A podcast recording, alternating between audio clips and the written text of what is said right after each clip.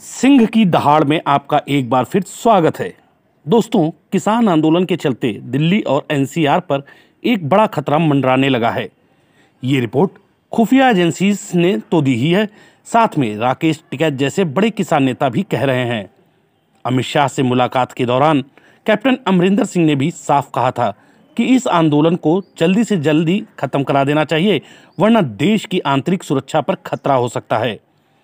आंदोलन में शामिल कई नेताओं से कितनी भी बातचीत कर लें, कितना भी समझा लें, इसमें नकली किसान नेताओं की जायज़ नाजायज़ मांगे भी मान लो।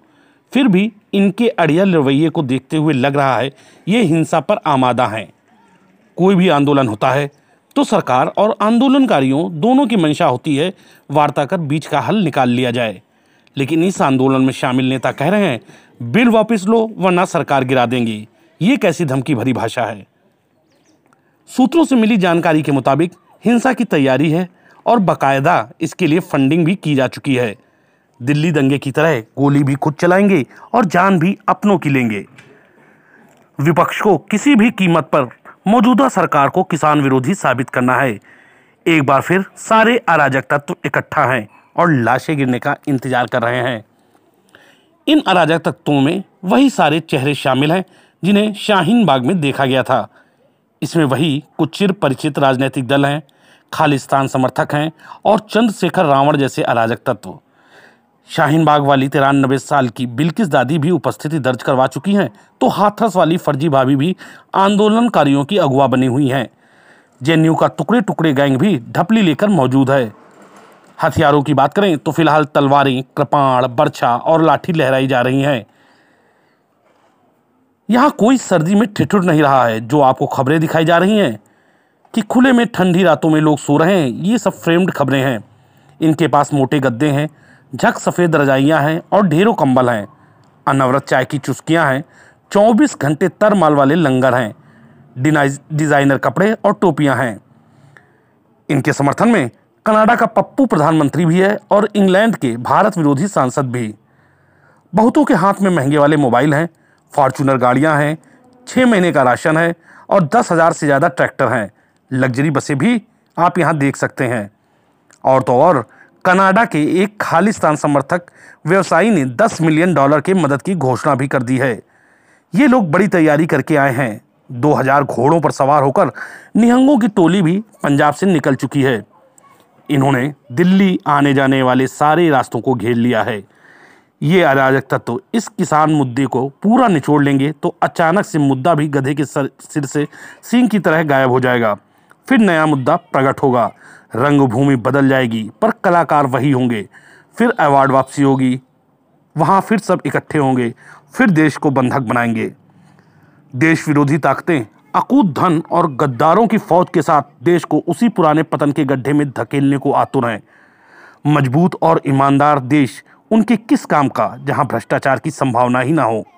लेकिन तो सवाल ये उठता है कि दिल्ली और एनसीआर में रहने वाली बड़ी आबादी के संवैधानिक अधिकार नहीं है क्या? क्या ये अराजक आंदोलन उन्हें उनके मौलिक अधिकार छीनने की इजाज़त देते हैं? सरकार को जनता के सामने झुकना चाहिए और जनता के हितों को सर्वोपरि मानना चाहिए। लेकिन जब आंदोलन ऐसे अराजक होने लगें तो दूसरों के मौलिक अधिकारों का हनन करने लगे तो सरकार को ऐसे आंदोलनकारियों से सख्ती से निपटना चाहिए। अंत में एक ही बात, हम सब इस बात के गवाह हैं कि कैसे एक किसान आंदोलन को अराजक तत्वों ने हमारे देखते ही देखते हाईजैक कर लिया और हम मुख बने देखते रहे। दोस्तों, अगर आया, ये आपको पसंद आया हो तो आप लाइक दबाएँ और सब्सक्राइब भी करें।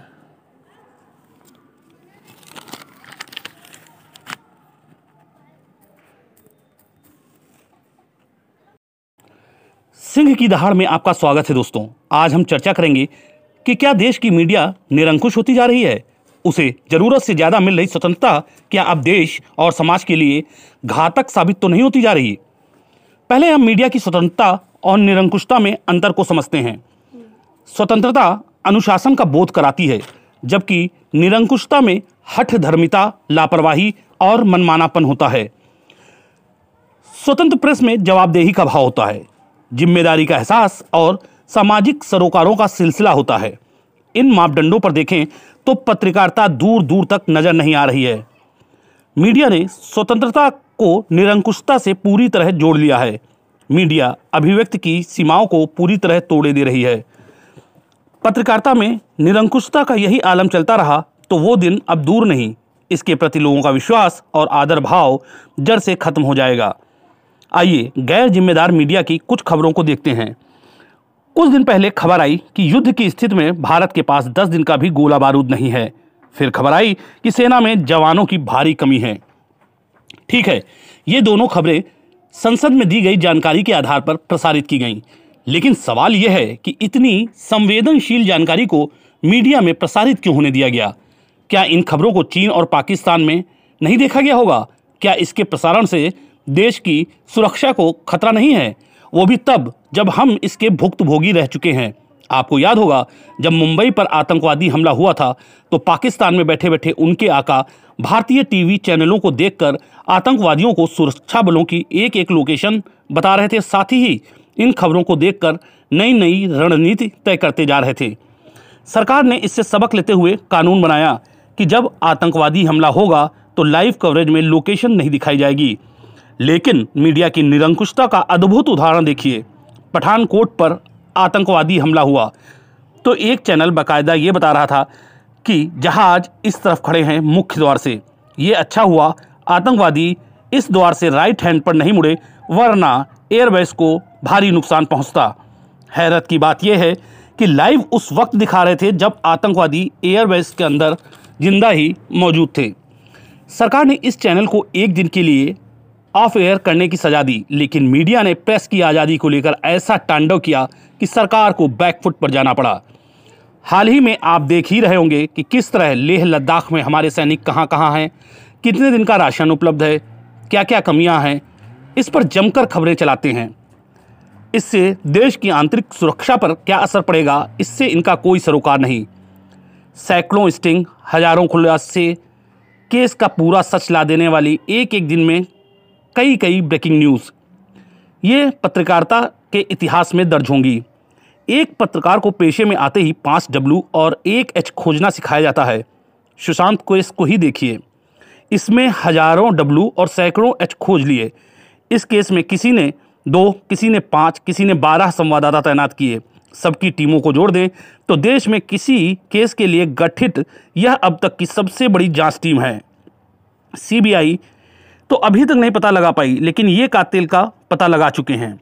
सबसे बड़ा काम तो इनकी फॉरेंसिक टीम माफ़ कीजिएगा रिपोर्टिंग टीम ने क्राइम सीन रिक्रिएट करके किया। कि फांसी कैसे लगाएँ तो प्राण 100 परसेंट जाने की गारंटी है। ऐसी शानदार रिपोर्टिंग की कि बच्चे बच्चे को समझा दिया कि फांसी लगाने का सही तरीका क्या है। बाथ टब में माइक ले जाकर, टब के किनारे वाइन सजाकर कुछ अरसे पहले श्रीदेवी की मौत का तरीका भी समझा चुके हैं। स्वर्ग की सीढ़ी, भूत प्रेत, अवघड़ों की दुनिया, चीनी तानाशाह, भिखारी इमरान तो गंभीर पत्रकारिता के बड़े उदाहरण हैं। मीडिया सामाजिक ताने बाने की भी परवाह नहीं कर रही। हम लगातार देखते चले आ रहे हैं कि इनकी एक तरफा रिपोर्टिंग को। खबरों के चयन का आधार सिर्फ़ दलित और एक खास मज़हब ही रहा है। उसके साथ अपराध हुआ भी है या नहीं? बस जो आरोपित हैं, उन्हें फांसी चढ़ा दो। कोर्ट, जाँच एजेंसी के कोई मायने नहीं। बस इस वर्ग पर कुछ भी हो तो देश का संविधान खतरे में है।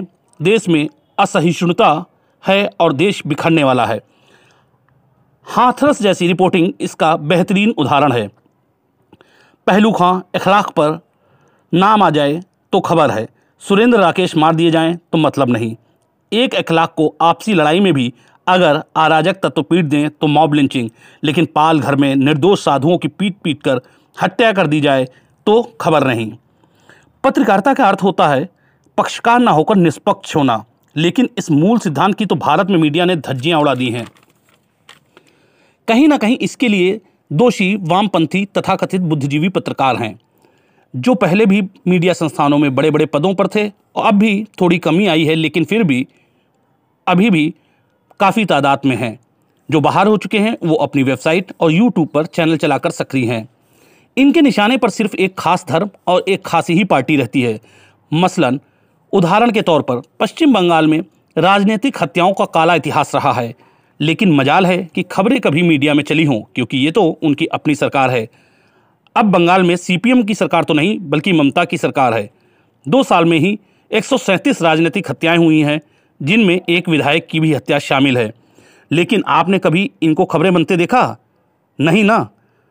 इसकी वजह यह है कि अब कम्युनिस्ट की सरकार तो नहीं, लेकिन ममता के सामने वहाँ पे बीजेपी है तो फिर मम, ये ममता के खिलाफ खबर कैसे चलाएँ?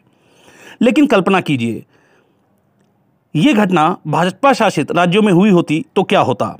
भाजपा के राष्ट्रीय अध्यक्ष के काफिले पर हमला होता? ये मीडिया के लिए बड़ी खबर नहीं। बनती बल्कि यही हमला दूसरी पार्टी के नेता पर होता तो लोकतंत्र का सिंहासन डोलने लगता और चीखते चिल्लाते बंदर की तरह उछल कूद कर रहे पत्रकार नज़र आने लगते हैं। सवाल यह है कि जब तक घटना को घटना की तरह, अपराध को सिर्फ़ अपराध की तरह, सभी पार्टियों के साथ निष्पक्षता मीडिया नहीं बरतेगी तो इसकी विश्वसनीयता आज नहीं तो कल खत्म होना शाश्वत सत्य है। पक्षकार नहीं, पत्रकार बनना ही होगा। हमारे यहाँ कुछ ज़्यादा ही लोकतंत्र है। लेकिन एक ज़रूरी सवाल उभरता है कि टू मच ऑफ़ डेमोक्रेसी अच्छी है या सीमित लोकतंत्र? जैसी कोई चीज़ भी होती है। भारत में पढ़े लिखे धनी और मुखर लोगों का एक ऐसा कुलीन तबका भी है, जो इसमें विश्वास करता है कि भारत को कुछ समय के लिए थोड़ा तानाशाही की सख्त ज़रूरत है। टू मच डेमोक्रेसी के चलते नीति आयोग के सीईओ अमिताभ कांत के बयान को भी समझना होगा, जिसमें उन्होंने कहा कि देश में कुछ ज़्यादा ही लोकतंत्र है। और इससे विकास की गति धीमी पड़ जाती है। बहरहाल, देश में हो रहे मौजूदा आंदोलनों के स्वरूप, अभिव्यक्ति की स्वतंत्रता के नाम पर कोर्ट सहित सारी लोकतांत्रिक संस्थानों पर उंगली उठाकर उनकी विश्वसनीयता पर संदेह पैदा करना, मीडिया की निरंकुशता को देखते हुए सीमित लोकतंत्र पर चिंतन किए जाने की ज़रूरत है।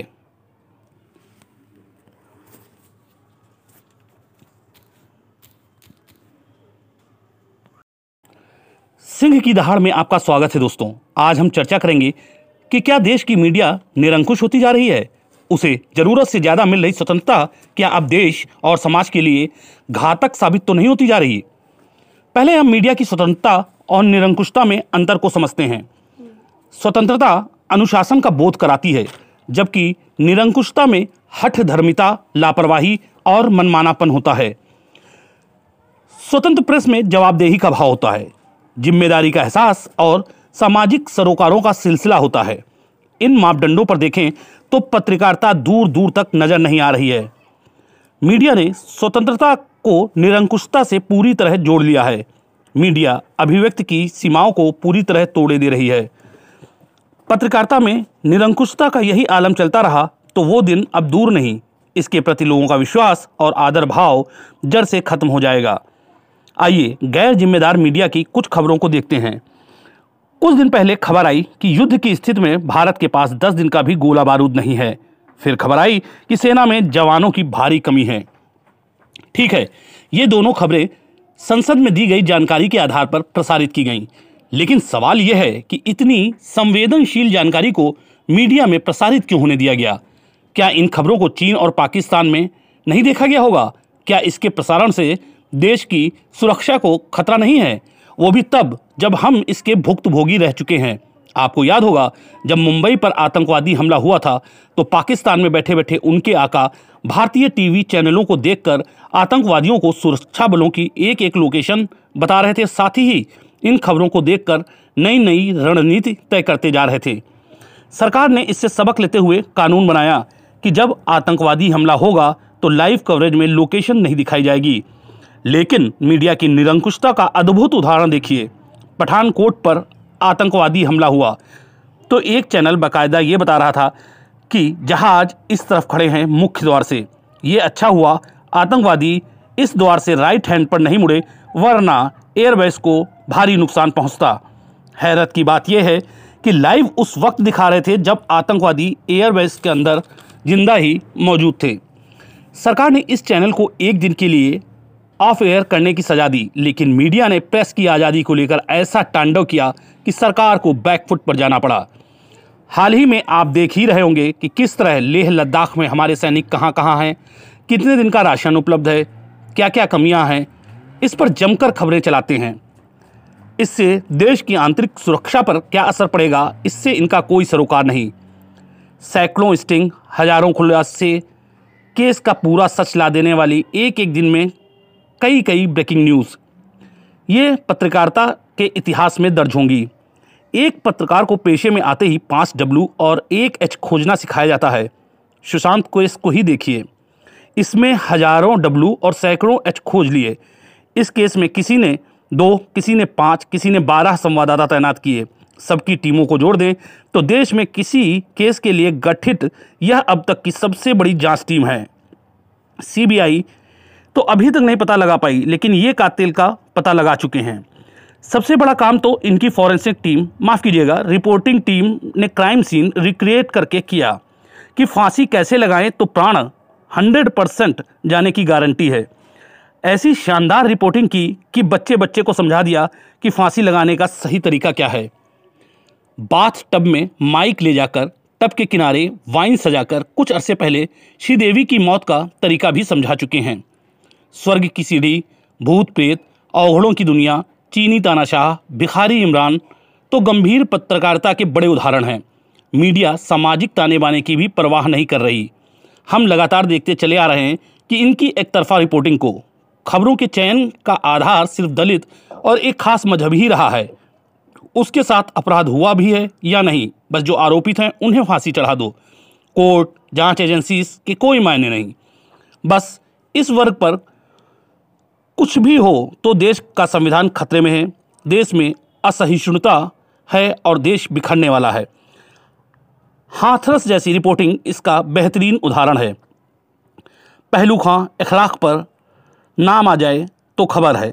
सुरेंद्र राकेश मार दिए जाएँ तो मतलब नहीं। एक अखलाक को आपसी लड़ाई में भी अगर अराजक तत्व पीट दें तो मॉब लिंचिंग, लेकिन पाल घर में निर्दोष साधुओं की पीट पीट कर हत्या कर दी जाए तो खबर नहीं। पत्रकारिता का अर्थ होता है, पक्षकार ना होकर निष्पक्ष होना। लेकिन इस मूल सिद्धांत की तो भारत में मीडिया ने धज्जियाँ उड़ा दी हैं। कहीं ना कहीं इसके लिए दोषी, वामपंथी, तथाकथित बुद्धिजीवी पत्रकार हैं, जो पहले भी मीडिया संस्थानों में बड़े बड़े पदों पर थे, और अब भी थोड़ी कमी आई है, लेकिन फिर भी, अभी भी काफ़ी तादाद में हैं। जो बाहर हो चुके हैं, वो अपनी वेबसाइट और यूट्यूब पर चैनल चलाकर सक्रिय हैं।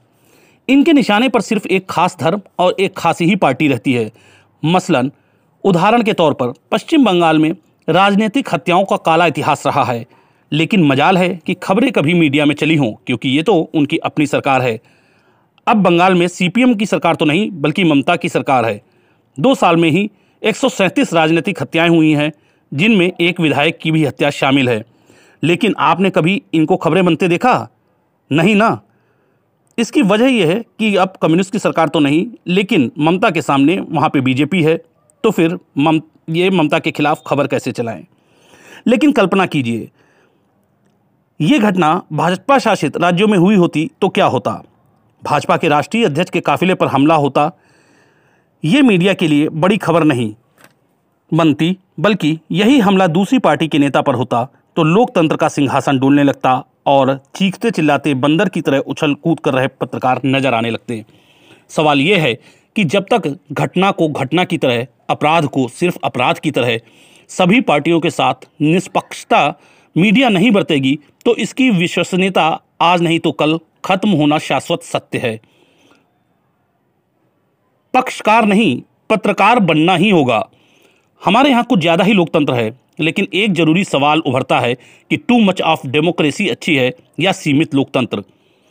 जैसी कोई चीज़ भी होती है। भारत में पढ़े लिखे धनी और मुखर लोगों का एक ऐसा कुलीन तबका भी है, जो इसमें विश्वास करता है कि भारत को कुछ समय के लिए थोड़ा तानाशाही की सख्त ज़रूरत है। टू मच डेमोक्रेसी के चलते नीति आयोग के सीईओ अमिताभ कांत के बयान को भी समझना होगा, जिसमें उन्होंने कहा कि देश में कुछ ज़्यादा ही लोकतंत्र है।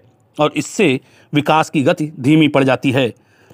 बहरहाल, देश में हो रहे मौजूदा आंदोलनों के स्वरूप, अभिव्यक्ति की स्वतंत्रता के नाम पर कोर्ट सहित सारी लोकतांत्रिक संस्थानों पर उंगली उठाकर उनकी विश्वसनीयता पर संदेह पैदा करना, मीडिया की निरंकुशता को देखते हुए सीमित लोकतंत्र पर चिंतन किए जाने की ज़रूरत है।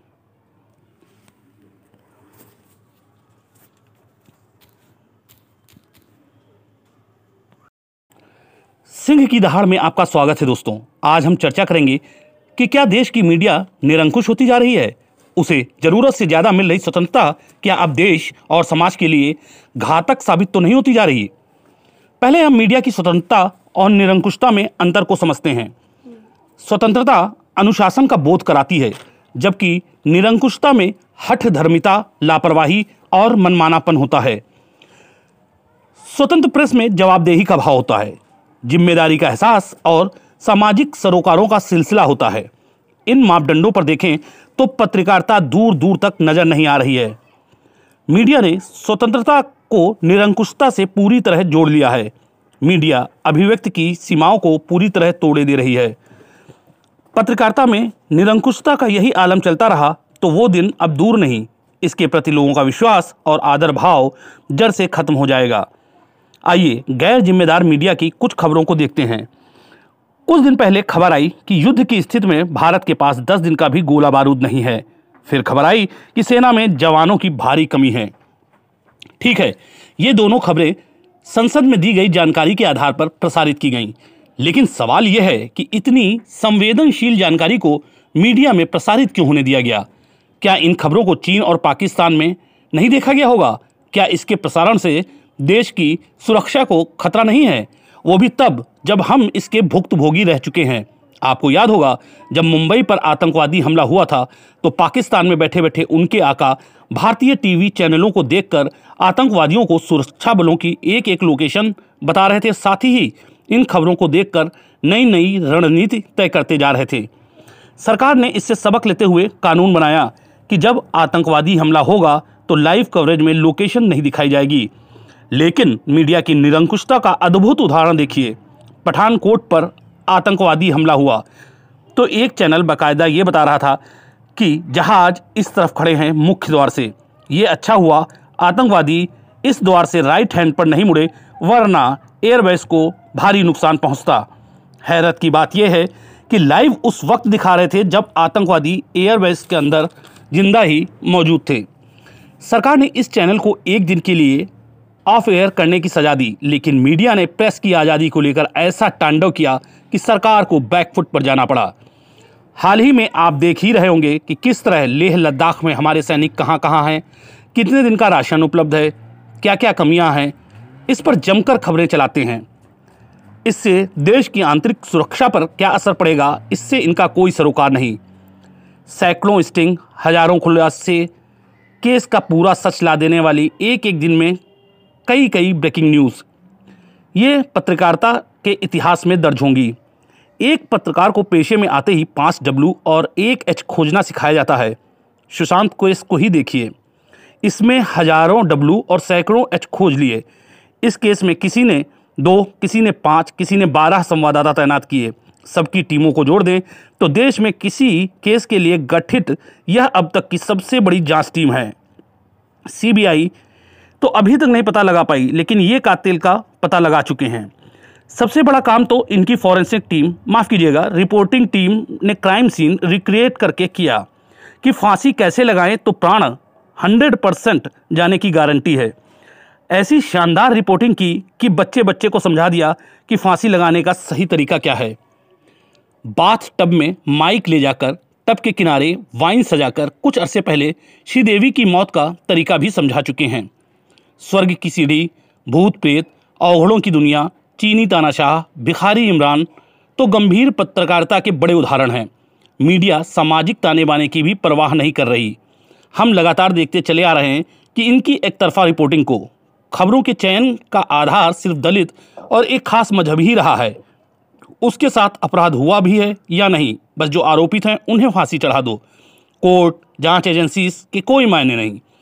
बस इस वर्ग पर कुछ भी हो तो देश का संविधान खतरे में है। देश में असहिष्णुता है और देश बिखरने वाला है। हाथरस जैसी रिपोर्टिंग इसका बेहतरीन उदाहरण है। पहलू खां अखलाक पर नाम आ जाए तो खबर है, सुरेंद्र राकेश मार दिए जाएँ तो मतलब नहीं। एक अखलाक को आपसी लड़ाई में भी अगर अराजक तत्व पीट दें तो मॉब लिंचिंग, लेकिन पाल घर में निर्दोष साधुओं की पीट पीट कर हत्या कर दी जाए तो खबर नहीं। पत्रकारिता का अर्थ होता है, पक्षकार ना होकर निष्पक्ष होना। लेकिन इस मूल सिद्धांत की तो भारत में मीडिया ने धज्जियाँ उड़ा दी हैं।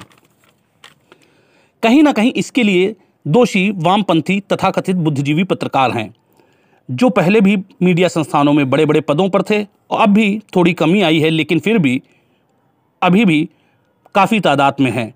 जो बाहर हो चुके हैं, वो अपनी वेबसाइट और यूट्यूब पर चैनल चलाकर सक्रिय हैं।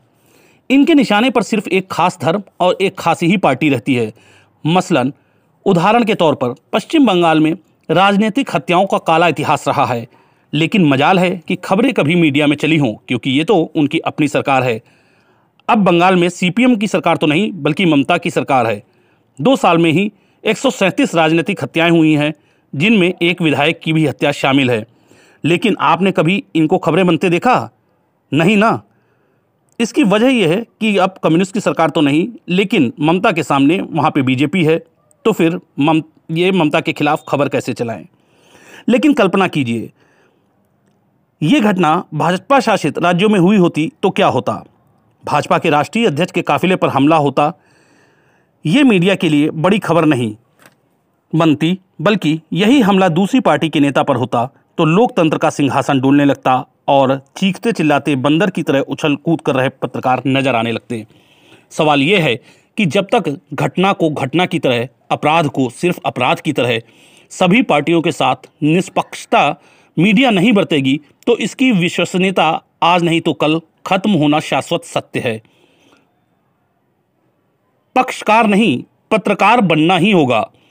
हमारे यहाँ कुछ ज़्यादा ही लोकतंत्र है, लेकिन एक ज़रूरी सवाल उभरता है कि टू मच ऑफ़ डेमोक्रेसी अच्छी है या सीमित लोकतंत्र। जैसी कोई चीज़ भी होती है। भारत में पढ़े लिखे धनी और मुखर लोगों का एक ऐसा कुलीन तबका भी है, जो इसमें विश्वास करता है कि भारत को कुछ समय के लिए थोड़ा तानाशाही की सख्त ज़रूरत है। टू मच डेमोक्रेसी के चलते नीति आयोग के सीईओ अमिताभ कांत के बयान को भी समझना होगा। जिसमें उन्होंने कहा कि देश में कुछ ज़्यादा ही लोकतंत्र है और इससे विकास की गति धीमी पड़ जाती है। बहरहाल, देश में हो रहे मौजूदा आंदोलनों के स्वरूप, अभिव्यक्ति की स्वतंत्रता के नाम पर कोर्ट सहित सारी लोकतांत्रिक संस्थानों पर उंगली उठाकर उनकी विश्वसनीयता पर संदेह पैदा करना, मीडिया की निरंकुशता को देखते हुए सीमित लोकतंत्र पर चिंतन किए जाने की ज़रूरत है।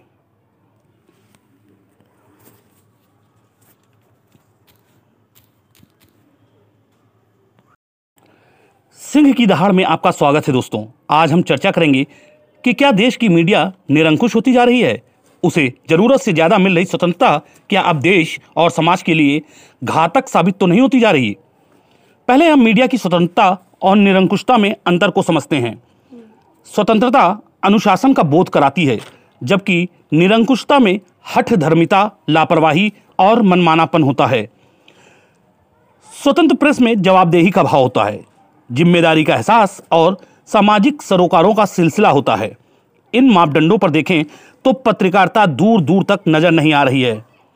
मीडिया ने स्वतंत्रता को निरंकुशता से पूरी तरह जोड़ लिया है। मीडिया अभिव्यक्ति की सीमाओं को पूरी तरह तोड़े दे रही है। पत्रकारिता में निरंकुशता का यही आलम चलता रहा तो वो दिन अब दूर नहीं। इसके प्रति लोगों का विश्वास और आदर भाव जड़ से खत्म हो जाएगा। आइए गैर जिम्मेदार मीडिया की कुछ खबरों को देखते हैं। कुछ दिन पहले खबर आई कि युद्ध की स्थिति में भारत के पास 10 दिन का भी गोला बारूद नहीं है। फिर खबर आई कि सेना में जवानों की भारी कमी है। ठीक है, ये दोनों खबरें संसद में दी गई जानकारी के आधार पर प्रसारित की गईं। लेकिन सवाल यह है कि इतनी संवेदनशील जानकारी को मीडिया में प्रसारित क्यों होने दिया गया? क्या इन खबरों को चीन और पाकिस्तान में नहीं देखा गया होगा? क्या इसके प्रसारण से देश की सुरक्षा को खतरा नहीं है। वो भी तब, जब हम इसके भुक्तभोगी रह चुके हैं। आपको याद होगा, जब मुंबई पर आतंकवादी हमला हुआ था तो पाकिस्तान में बैठे बैठे उनके आका भारतीय टीवी चैनलों को देखकर आतंकवादियों को सुरक्षा बलों की एक एक लोकेशन बता रहे थे। साथ ही इन खबरों को देखकर नई नई रणनीति तय करते जा रहे थे। सरकार ने इससे सबक लेते हुए कानून बनाया कि जब आतंकवादी हमला होगा तो लाइव कवरेज में लोकेशन नहीं दिखाई जाएगी। लेकिन मीडिया की निरंकुशता का अद्भुत उदाहरण देखिए। पठानकोट पर आतंकवादी हमला हुआ। तो एक चैनल बाकायदा ये बता रहा था कि जहाज़ इस तरफ़ खड़े हैं मुख्य द्वार से। ये अच्छा हुआ, आतंकवादी इस द्वार से राइट हैंड पर नहीं मुड़े, वरना एयरबेस को भारी नुकसान पहुँचता। हैरत की बात यह है कि लाइव उस वक्त दिखा रहे थे जब आतंकवादी एयरबेस के अंदर ज़िंदा ही मौजूद थे। सरकार ने इस चैनल को एक दिन के लिए ऑफ़ एयर करने की सजा दी, लेकिन मीडिया ने प्रेस की आज़ादी को लेकर ऐसा तांडव किया कि सरकार को बैकफुट पर जाना पड़ा।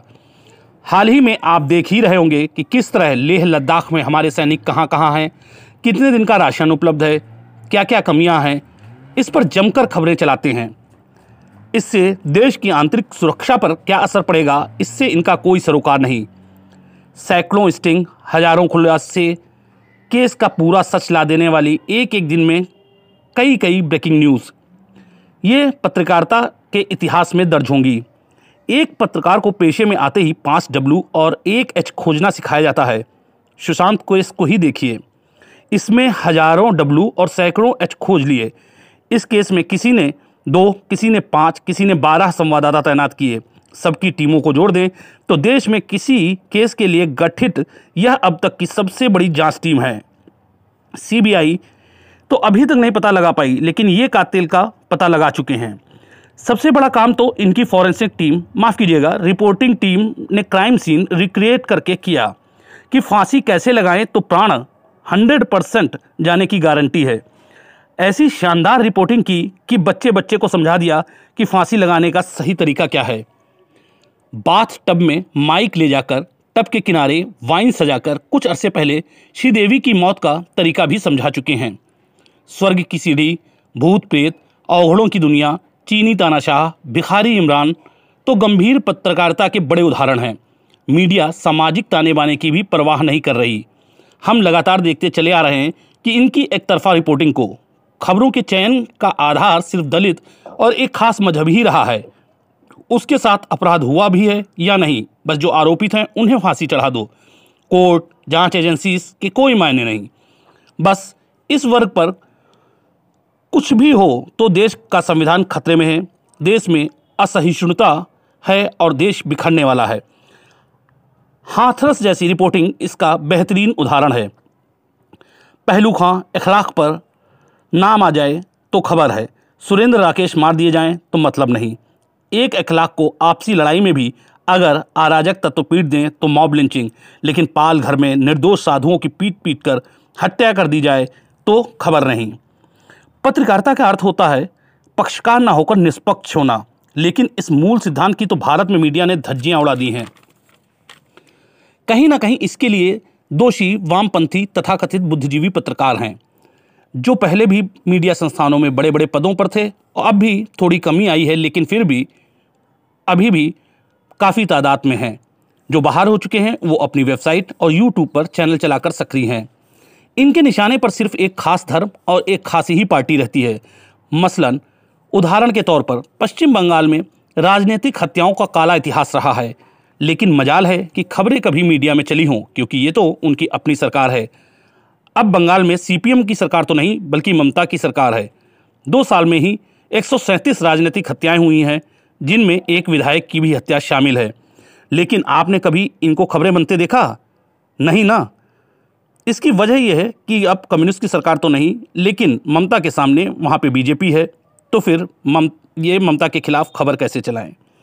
लेकिन कल्पना कीजिए, ये घटना भाजपा शासित राज्यों में हुई होती तो क्या होता? भाजपा के राष्ट्रीय अध्यक्ष के काफिले पर हमला होता?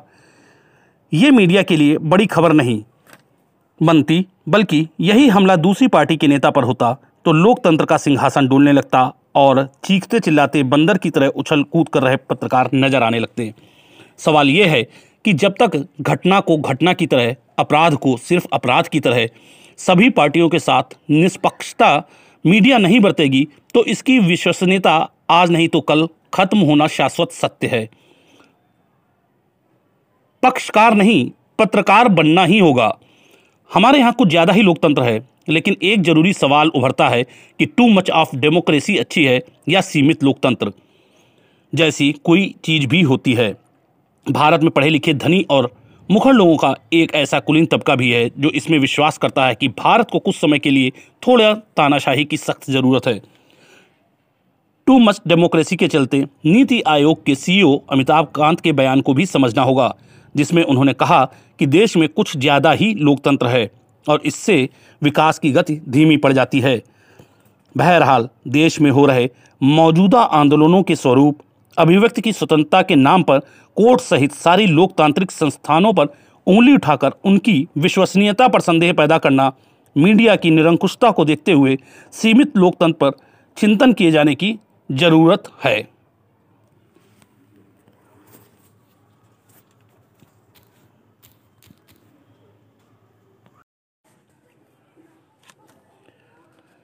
सिंह की दहाड़ में आपका स्वागत है दोस्तों।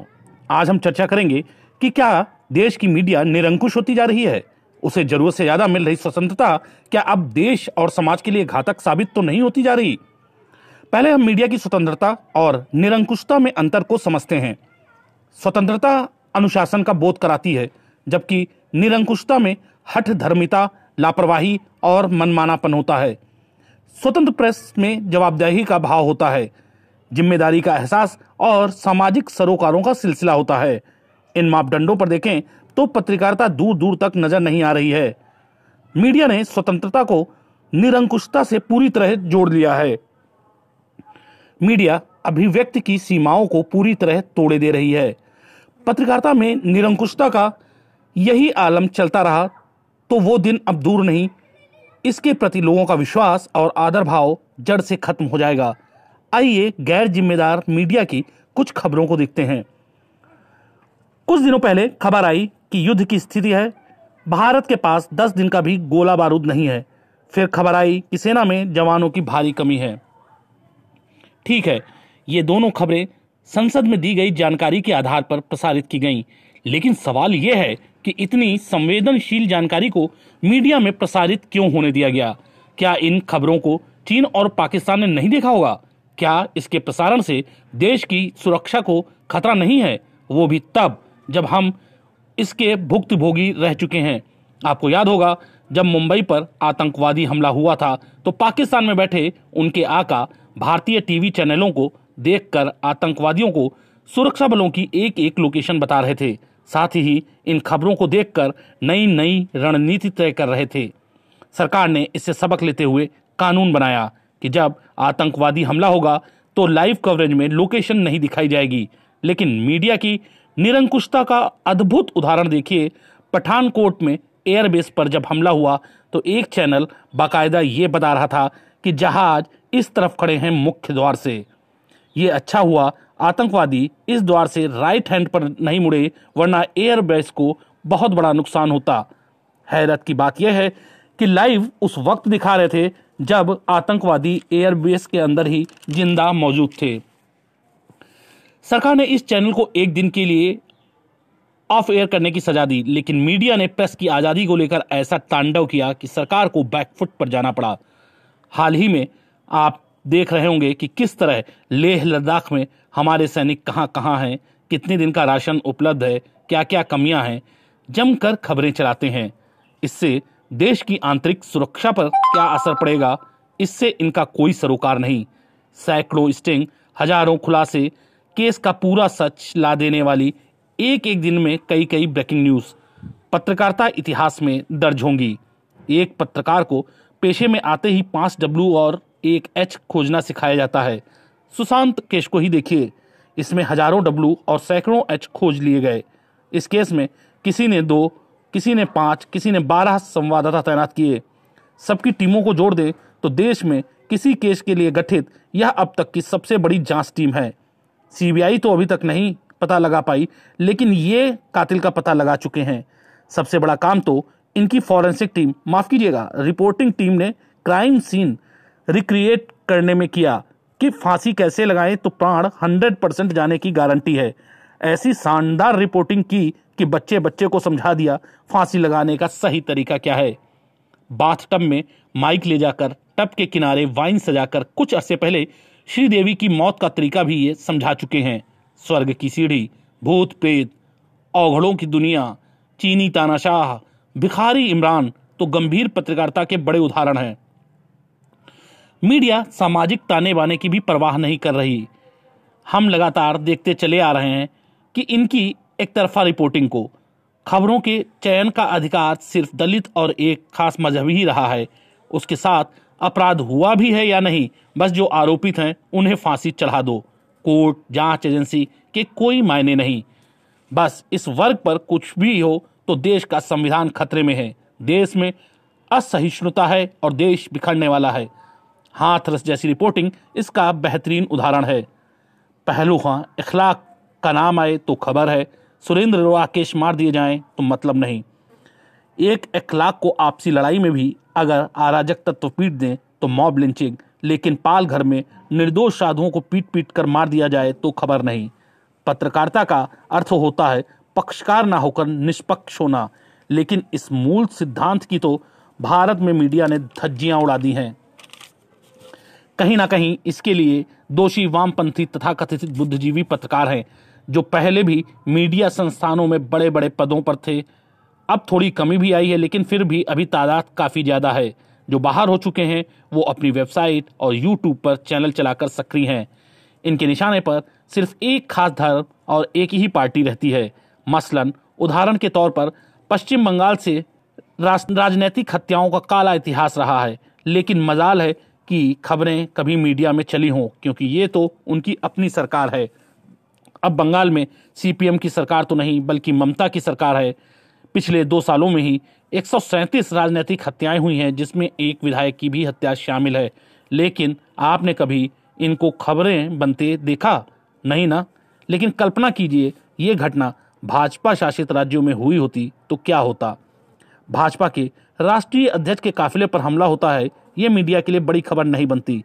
बल्कि यही हमला दूसरी पार्टी के नेताओं पर होता तो लोकतंत्र का सिंहासन डोलने लगता और चीखते चिल्लाते बंदर की तरह उछल कूद कर रहे पत्रकार नज़र आने लगते।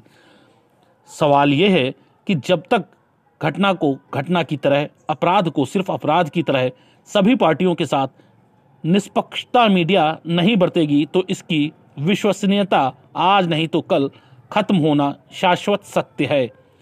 पक्षकार नहीं, पत्रकार बनना ही होगा। हमारे यहाँ कुछ ज़्यादा ही लोकतंत्र है। लेकिन एक ज़रूरी सवाल उभरता है कि टू मच ऑफ़ डेमोक्रेसी अच्छी है या सीमित लोकतंत्र, जैसी कोई चीज़ भी होती है। भारत में पढ़े लिखे, धनी और मुखर लोगों का एक ऐसा कुलीन तबका भी है, जो इसमें विश्वास करता है कि भारत को कुछ समय के लिए थोड़ी तानाशाही की सख्त ज़रूरत है। टू मच डेमोक्रेसी के चलते नीति आयोग के सीईओ अमिताभ कांत के बयान को भी समझना होगा, जिसमें उन्होंने कहा कि देश में कुछ ज़्यादा ही लोकतंत्र है और इससे विकास की गति धीमी पड़ जाती है। बहरहाल, देश में हो रहे मौजूदा आंदोलनों के स्वरूप, अभिव्यक्ति की स्वतंत्रता के नाम पर कोर्ट सहित सारी लोकतांत्रिक संस्थानों पर उंगली उठाकर उनकी विश्वसनीयता पर संदेह पैदा करना, मीडिया की निरंकुशता को देखते हुए सीमित लोकतंत्र पर चिंतन किए जाने की सख्त ज़रूरत है।